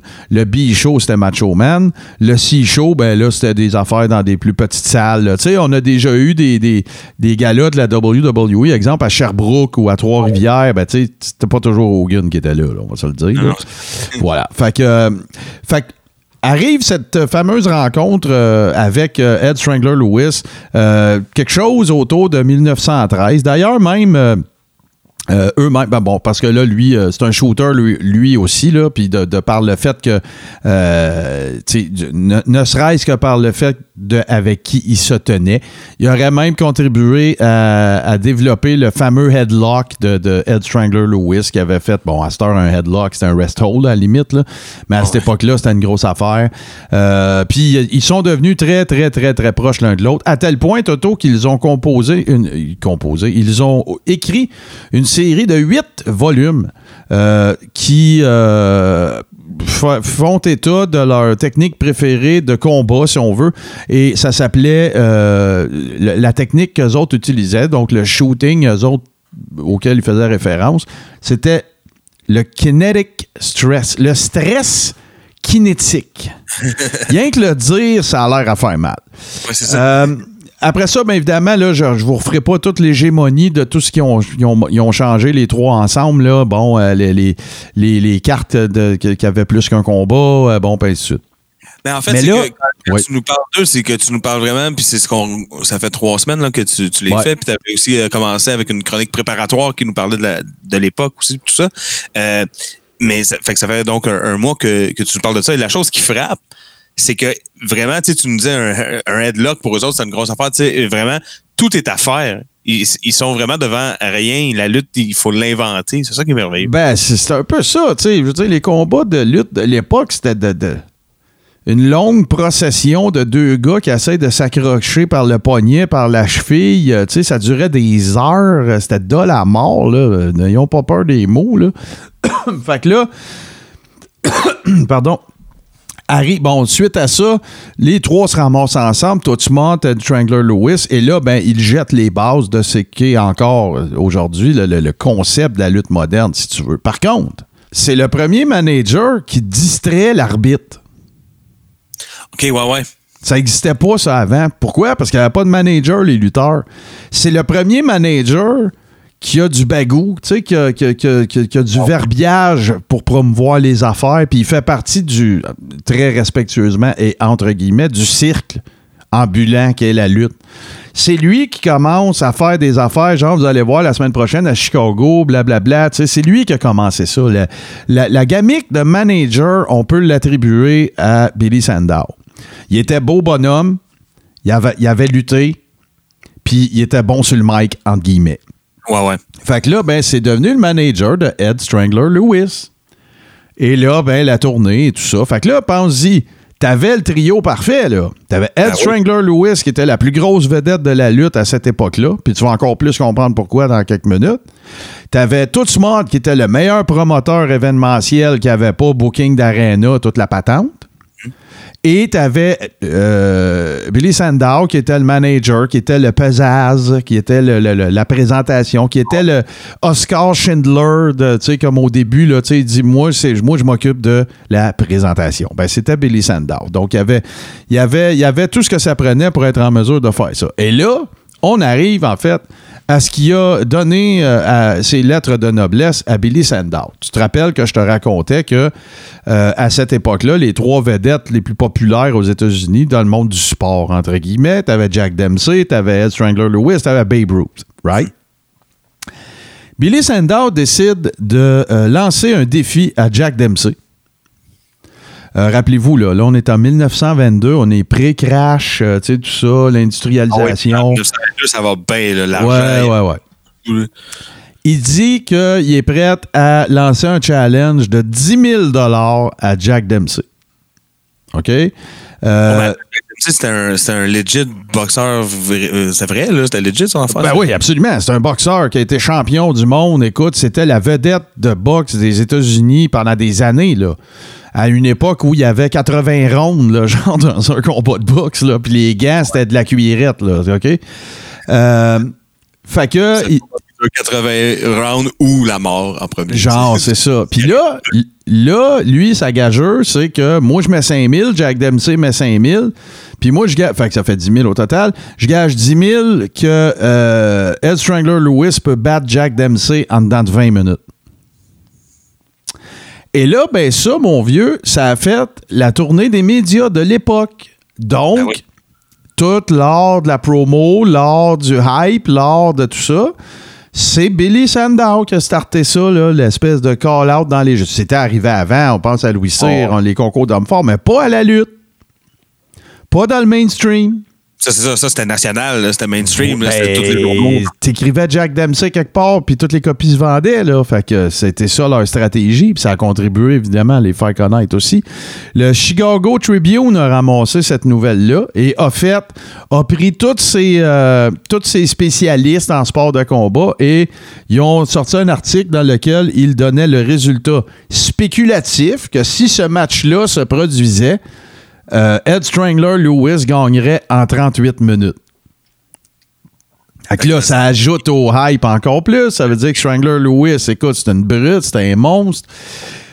Par contre, ce qui est arrivé, c'est que Jack Kearns, qui était le, le legit manager de Jack Dempsey, a adressé le truc, puis là, il a dit écoutez bien, là, ça arrivera pas, puis calmez-vous le pompon, puis blablabla. Sauf que les résultats ont été quand même au rendez-vous parce que ça a fait connaître Ed Strangler Lewis, ça a fait connaître Billy Sandow. Et euh, écoute, même, même la même année, en décembre, en fait, Jack Dempsey avait, il avait euh, mentionné un reporter. euh, écoute, moi, je n'ai fait de la lutte dans mon jeune temps, parlant de shoot wrestling, là, de lutte amateur. Puis euh, j'ai une coupe de trucs dans mon sac, puis blablabla. Fait que moi, je pense que je pourrais faire le premier round à lutter. Puis si je traverse le premier round puis que tu sais, j'ai tenu mon bout, ben là, je vais me mettre à le boxer. Fait que c'était ça sa stratégie, si c'était arrivé. Tandis que Strangler Lewis, il a dit regardez, prenez n'importe quel boxeur, mettez-les dans le ring avec un shooter. À moins qu'il y ait un lucky punch qui me knock avant que je mette la main sur lui, c'est terminé. Là. OK? Ouais, mais, Mais- c'est souvent ça aussi la boxe parce que c'est assez. euh, euh, je veux dire, j'ai beaucoup de respect là, pour euh, les boxeurs parce que c'est Ah, un ben oui, ben oui. up. C'est pas un monde que je connais très bien, mais ça reste que c'est très, euh, euh, c'est- c'est c'est très focus, hein, c'est très one track mind comme euh, comme skills. Ce que tu développes, les, les habiletés que tu développes, c'est vraiment juste tes points d'en face à l'autre. Fait que si tu réussis à le faire en premier, tu vas gagner, mais si tu te fais pogner euh, dans un stretch ou comme t'appelles le, le, le pretzel euh, par euh, Ed Stringer Lewis, t'as beau être le meilleur boxeur au monde. Non, c'est ça. Fait que, fait que Billy Sandow, tu ce qu'on pourra peut-être lui, euh, lui donner comme, euh, euh, comme contribution principale, c'est ça va être vraiment littéralement ça. C'est-à-dire l'espèce de. Tu sais, le showmanship pendant le show. Pas avant, pas après, pas le hype, pas tout ça. Le ouais. showmanship du manager pendant le show, on peut très définitivement euh, octroyer ça à, euh, à euh, voyons, Billy Sandow. D'ailleurs, j'ai devant les yeux, là, j'avais ramassé plein d'articles et tout ça, j'ai devant les yeux la, une photo de Billy Sandow en compagnie de Jack Dempsey. Rappelons que c'est pas Billy Sandow ne prétendait pas que lui se battrait contre Jack Dempsey, mais bien Ed Strangler Lewis. On les voit, euh, on les voit un côté de l'autre. Jack Dempsey dans, toute sa splendeur athlétique. Écoute, le gars, il est la, la gueule en roche, là, tu sais, vraiment, là, une super belle photo. Puis, j'ai aussi, en fait, le, le Kinetic Stress, le, recueil de huit volumes, en fait, le, titre de, de, de, de, de- de la série était, ça s'appelait le Kinetic Stress euh, System. C'était produit par Sandow Lewis Incorporated ouais. et ça s'intitulait Making Champions and Men. Hey, ça, c'est ça un titre badass, mon gars? fait que euh, voilà, ben, pour, la, pour la petite histoire, ben, euh, soulignons que euh, Monsieur euh, Sandow ou Bauman est décédé le 15 septembre 1972 à l'âge vénérable de 88 ans Wow. à Portland, en Oregon. Euh, autre fait intéressant, euh, ses fils, sa descendance s'appelle toute la gang Billy Sandow. Donc, sous-entendant qu'il a probablement changé son nom légalement. Parce qu'il y a un Billy Sandow de second puis un Billy Sandow de third. Et euh, ben voilà, euh, en, en 1970, il y a eu un reportage dans Sports Illustrated, dont deux ans avant son décès. Euh, J'ai-tu dit 72, il me semble que oui. Euh, exact. Donc, deux ans, il avait 86 ans. Et euh, il a tellement aimé le journaliste qui avait fait le topo qu'il lui a demandé d'écrire son autobiographie. Ça n'a jamais à donner. Euh, Puis là, ben, tous les recueils, les,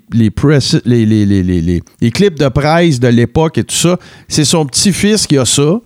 Euh, et semblerait-il que bon, ça fasse encore, euh, ça fasse encore partie du projet justement de, de- qu'on puisse un jour lire euh, les, les mémoires de ces, de ces hommes, ben, de ces hommes-là, de cet homme-là particulièrement.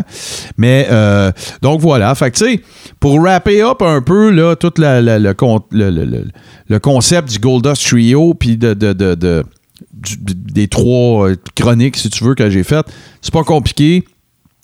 Touchmont était l'organisateur. Strangler Lewis était la vedette. Et euh, Billy Sandow était le, manager dans le ring, celui qui faisait se produire les étincelles pendant que ça se déroulait. Euh, au final, qu'est-ce qu'on peut dire de ces trois personnes-là ensemble? Chacun a eu son importance. On vient un peu d'en faire le- la nomenclature. Sauf que les trois ensemble, ben c'est pas compliqué. La lutte serait pas ce qu'elle est aujourd'hui. On pourrait peut-être même pas dire qu'il y en aurait, tu sais, euh, comme on la connaît. Ah ouais. Et euh, encore aujourd'hui, si vous vous souvenez, si vous avez écouté les trois chroniques, je vous parle d'affaires que ces hommes-là ont inventées que vous voyez encore à toutes les semaines. Puis ouais, je parle de technique, là. Je te parle pas, là, de- je veux pas nécessaire- nécessairement dire euh, parce que tu écoutes la lutte, c'est à cause de. Non, non.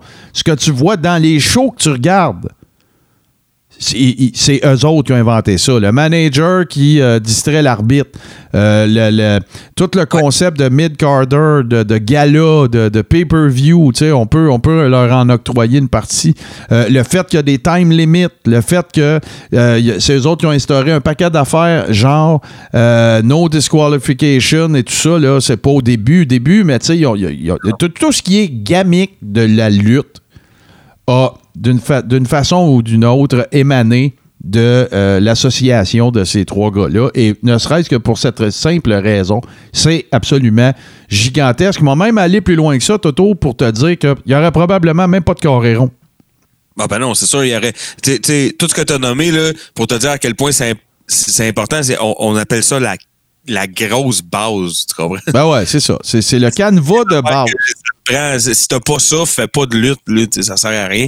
Puis eux autres, ils l'ont inventé, fait que c'est vraiment euh, colossal. Ce qu'on pourrait dire par la suite qui ont amené ça ailleurs, c'est quand la télé est arrivée. Là, la game a complètement changé. Donc, on passait d'une business événementielle euh, dans un endroit physique à de la TV. Et là, ça offrait un paquet d'autres possibilités. Puis dans les prochaines chroniques que je vais faire, je vais vous parler un peu de tout ça.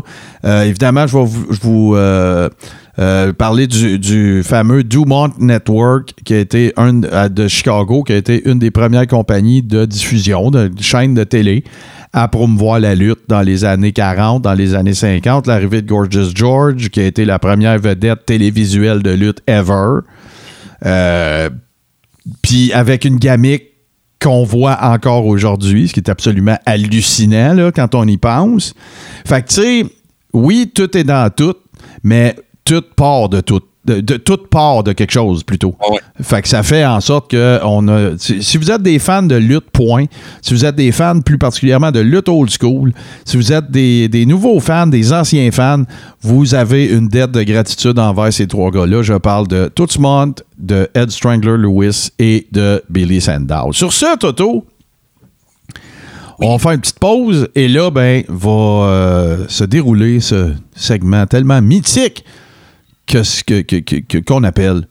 J'allais dire que son, mais c'est, pas ça, c'est du segment qu'on parle. Martin, euh, un peu de grammaire, s'il te plaît, Becherel, Power.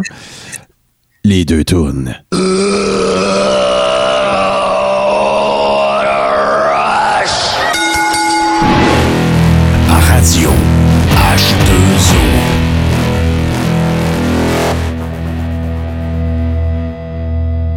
Nous voici donc euh, de retour, Toto, pour le segment euh, Les deux tunes. Et euh, là, ne vous méprenez pas, euh, il ne s'agit pas des tunes, tu sais, bon, on n'a pas fait de gamique de marde depuis un bout, mais peut-être que là, on pourrait dire les deux tunes de marde, parce que euh, c'est vraiment, excusez mon langage un peu grossier, c'est vraiment nul à chier. On va se, on va se le dire. Parle-nous de la tienne.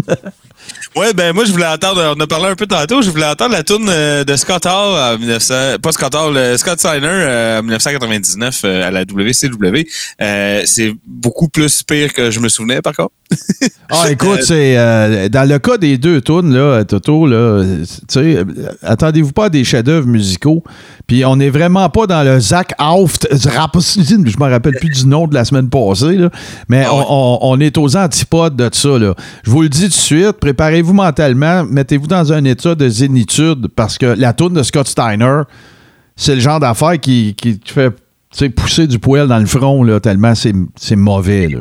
à, à la défense de la toune, parce que bon, vous savez, euh, les gens, euh, parce que même à la WCW, il y avait des gens qui, c'était leur travail de choisir les tunes, les composer ou, ou en tout Clairement, cas, ouais. la tune choisie colle euh, au gars. Il y a un travail à faire avec ça. Il faut que euh, il faut que ça, ça, ça nous permette d'identifier très rapidement la personne. Il faut que ça ça parle de la personne, la tune veut, veut pas. Euh, et ça en dit gros sur le personnage de Scott Steiner parce que la personne qui a fait sa tune a décidé de mettre des sirènes de police tout le long. et de faire une tune fucking annoying. Ben, ben, si on se met. Ça représente bien Scott Steiner, moi, je trouve. Ben, c'est ça que j'allais dire, tu sais. Ta toune génère du heat, là. C'est parfait, là. Tu sais, clairement. La tune à part, puis le monde est comme, ah, pas pour vrai. Ben, c'est ça. Puis là, ben, dans un tout autre spectre euh, de, de, de, de marde, ben, euh, la tune que j'ai choisie, ben là, il n'y a pas de surprise. C'est évi- évidemment la tune American Males qui présentait le, le- le tag team American Males, composé Ah ouais. de. Ouais, ouais, composé de Jeff Bagwell à l'époque, parce qu'il ne s'appelait pas encore Buff, et euh, de Scotty Riggs, euh, qui ont d'ailleurs eu euh, un règne, si je ne m'abuse, je dis ça de mémoire, comme champion par équipe de la WCW. Si c'est pas deux, mais un, je suis sûr. 92-ish. là. Ah, c'est ça, exactement ça. En fait, tout ça, euh, tu sais, comme c'est souvent le cas de plusieurs tag teams, tu sais, c'est le, le, le, le ramassage de deux gars ensemble avec qui on sait pas quoi faire, mid-carder, machin. Puis ça avait, ça avait très bien fonctionné. C'était deux gars avec des bons body, tout ça. Ben, Jeff Bagwell a toujours eu le look un peu gigolo, beau bonhomme. Et là, ils sont dans le méga, méga, méga white meat babyface. Et là, ben, préparez-vous encore une fois mentalement parce que ça va être la deuxième tourne, mais vous allez reconnaître la voix, c'est sûr. Il y a un beau segue de la semaine dernière là-dedans. Et deux, préparez-vous mentalement à entendre. J'ai peut-être exagéré un petit peu tantôt, mais je vais, je vais lancer un nouveau chiffre. Quelque chose comme 743 fois le terme American Males. On écoute ça, Toto, puis on revient tout de suite après.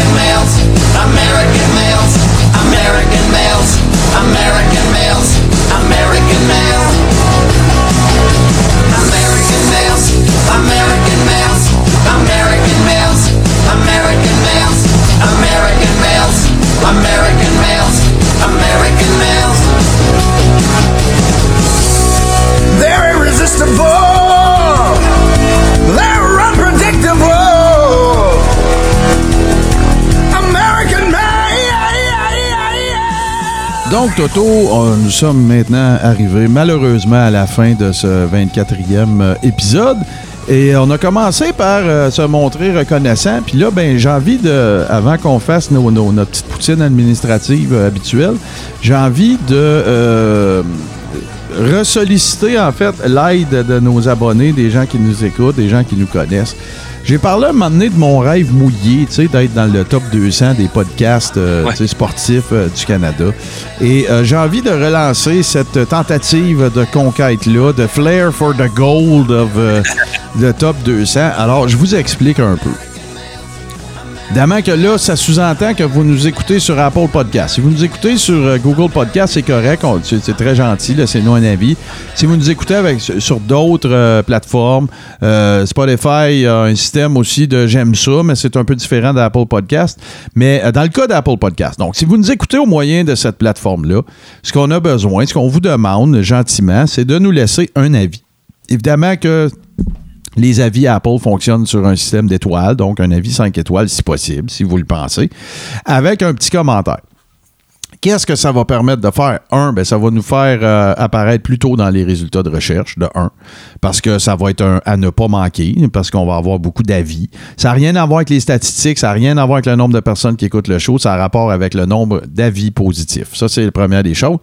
Puis, euh, l'autre affaire, c'est que peut-être, est-ce que grâce à vous, ça va nous permettre, enfin, après, écoute, euh, je me souviens plus du nombre d'épisodes que le Coréron a. Ça doit être une affaire comme, euh, écoute, j'ai envie de dire 75 ou quelque chose comme ça en, quatre saisons. Je vais le vérifier en même temps que je dis ça.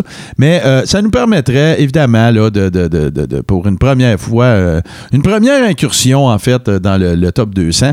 Et bien, évidemment, que vous vous doutez que la raison pour laquelle on vous demande de l'aide, c'est parce que, tiens, j'avais raison, c'est exactement 75. C'est le 76e en ce moment. Mais ouais, hein? mais, euh, en fait, c'est ça, c'est que si on. Vous vous doutez bien que des podcasts. Tu sais, c'est pas niché, là. Tu sais, il n'y a pas la catégorie lutte old school sur Apple Podcast, là. C'est sport. Tu sais, je veux dire, c'est tout, là. Fait que. euh, Puis dans les podcasts de sport, ben, vous vous en doutez bien qu'il y en a 3-4 de 1 et que de 2, ben écoute, il y a des, des, des, des Hey, pod- sport, c'est vague, là. Non, mais c'est pas juste ça. il y, a, il y a des podcasts absolument monstrueux. Je pense à, tu sais, Speeding Chicklets, qui est un podcast principalement de hockey, qui est un des plus populaires au Canada. Ben, écoute, on va se le dire, là. Il y a plus de fans de hockey que de lutte old school au Canada, là. Bon. Sûr. Fait qu'écoute, on, on l'essaye. C'est notre petite demande de, de, de, de, de l'action de grâce. Euh, si vous l'avez déjà fait, merci beaucoup. Je- on- à à l'heure actuelle, le baromètre, là, depuis, euh, en fait, depuis euh, quoi, trois ans, quatre ans que je fais le tournoi, je ne sais même plus, c'est qu'on a eu 25 avis. Tous positifs. Merci beaucoup. Euh, je, les regardais tout à l'heure. Tu sais, je vois très, très clairement qu'il y en a qui proviennent de nos abonnés aussi sur Patreon. Euh, je pense à Paumé, que j'ai vu un, avis et tout ça. Euh, mais en tout cas, si vous avez un petit 5 minutes, et là, je vous explique comment le plus simplement possible. Si- évidemment que je répète, ça sous-entend que vous nous écoutez au moyen d'Apple Podcast. OK? Ou la petite application Balado sur votre iPhone ou votre tablette. Euh, iPad. Fait que là, ce que vous faites, c'est que même si vous êtes abonné au podcast, ça n'a rien à voir comment le faire. C'est un peu cave, on va se le dire, mais c'est comme ça. C'est que vous allez aller dans l'application, vous allez faire une recherche. Fait que même si vous êtes abonné, c'est pas grave. Vous faites une recherche, le carré rond, bang, on va apparaître. Juste en dessous du résultat de recherche, vous allez voir rédiger un avis. C'est là que vous faites ça. Donc, c'est pas à partir de votre abonnement aux 10 podcasts. Non, c'est une toute autre procédure. Vous allez sur Apple Podcast, vous faites recherche, vous cherchez le carré rond, vous faites rédiger un avis, vous sélectionnez 5 étoiles si vous pensez que ça le vaut, puis vous mettez un petit texte. Faites pas juste mettre 5 étoiles. Ça score pas. C'est comme partager sur Facebook sans mettre de texte. T'es aussi bien de juste mettre un pouce en dessous. Bon, même chose. Fait que c'est notre petite demande. Et ce qu'on va faire, Toto, c'est qu'on vous gossera pas, on vous gossera pas avec ça à toutes les semaines nécessairement. Peut-être un petit clin d'œil en close de show. Mais ce qu'on va faire, c'est que euh, en décembre, en fait, l'épisode qui va être le plus proche de- de- du 25 décembre, de Noël, là, on va faire un petit check-up, puis là, on donnera l'état des, des résultats, l'état des choses. Fait que, euh, on vous remercie d'avance. Sinon, bien évidemment, avant de céder la parole à mon partner pour ses trucs à lui, euh, si vous êtes en train de nous écouter sur Radio H2O, euh, puisque nous y sommes en exclusivité les lundis à 20h, merci beaucoup. Sachez que vous pouvez n'en manquer absolument aucun ever. Vous avez tout simplement à vous abonner en euh, utilisant la plateforme de votre, choix, pardon, donc Apple Podcast, Google Podcast, Spotify et tout bon podcatcher Android. Parlons de notre pat- le- plateforme, hey, c'est tough ça, plateforme Patreon. Essaye de dire ça trois fois vite fait. Là. Il est de bonheur. Ouais, en plus, c'est ça, j'ai rien qu'un café de prix d'habitude. euh. Mais voilà, fait que euh, on vous en parle. Patreon.com barre oblique le crachoir. Vous obtenez des tonnes de contenu exclusif. Je veux pas vous casser les oreilles avec ça. Je donne un break cette semaine. Rendez-vous là, vous allez voir tout le contenu qu'on vous offre. Patreon.com barre oblique le crachoir tout ensemble. Puis ça va vous donner une très très bonne idée de tout le contenu qu'on offre à nos euh, chers patrons. Qui d'ailleurs, disons-le, Toto, euh, par la force des choses, pandémie, euh, mes projets, tes projets, euh, restez à l'affût ou à l'écoute, euh, les patrons, parce que cette semaine, je le sais que je l'ai déjà dit, mais là, je, prends acte très, très, avec beaucoup de diligence de ce que je suis en train de dire là. Euh, regardez bien le Patreon. En fait, vous allez être notifié cette semaine euh, sur Patreon d'une coupe d'affaires qu'on va euh, produire avec grand plaisir pour vous. Toto, the floor is yours. Ouais, ben moi cette semaine, je vais pas faire la, la nomenclature de tous mes, différents projets. Je, pour ça, je vais quand même vous référer à ma page Facebook, Toto Lavigne. Donnez-moi un like là-dessus, puis vous allez être mis au courant de tout ce qu'il faut. Mais je vais vous parler précisément d'une affaire qui est très importante pour moi et qu'il faut absolument que vous alliez checker si vous me trouvez drôle puis que vous aimez ça ce que je fais. Demain soir, mardi, 20h, sur mon Twitch, twitch.tv, barre oblique, Toto Lavigne. Le mardi, vous le savez, c'est Heritage Night in Canada. Mais là, les playoffs sont finis, Martin. La Ben là, vous allez faire quoi? Vous recommencez la saison? euh? on va tout expliquer ça demain. Demain, on a une Oh, émission mon spéciale salopard! Salopard! De deux heures. Non, ben je vais te le dire aussi là, mais demain, on a une émission spéciale qui va durer presque deux heures. On, moi puis Joe, on fait des sketchs. On, on va faire des sketchs live avec des personnages euh, avec lesquels vous êtes familiers si vous écoutez Heritage Night. Mais on a aussi euh, euh, lui a fait des parodies de pub. Moi, j'ai fait du doublage, des niaiseries de doublage. Wow! On, on sort ça, ça va être un gros show à gros déploiement, pas mal de sketchs, pas mal de niaiseries. Et ben, on va vous expliquer ce qui va se passer pour la suite des choses aussi dans ce show-là. La saison d'héritage va continuer, mais les équipes vont changer suite euh, à la victoire de la vie sur Xavier Galarno, donc le décès de Xavier Galarno. Et il faut euh, donc changer un peu les Mais choses. Les équipes vont changer.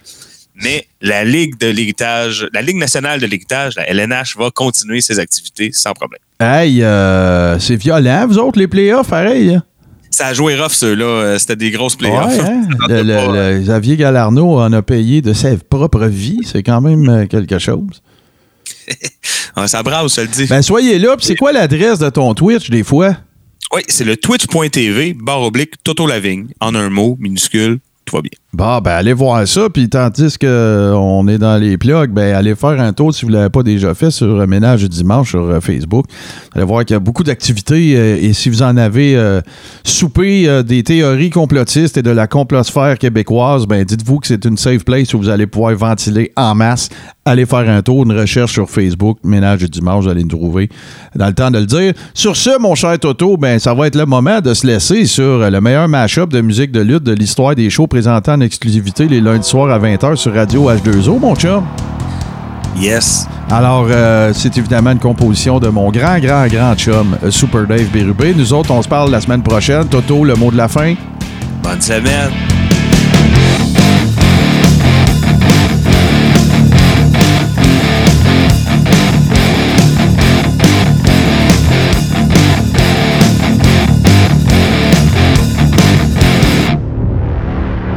Membre de la famille H2O Web Media.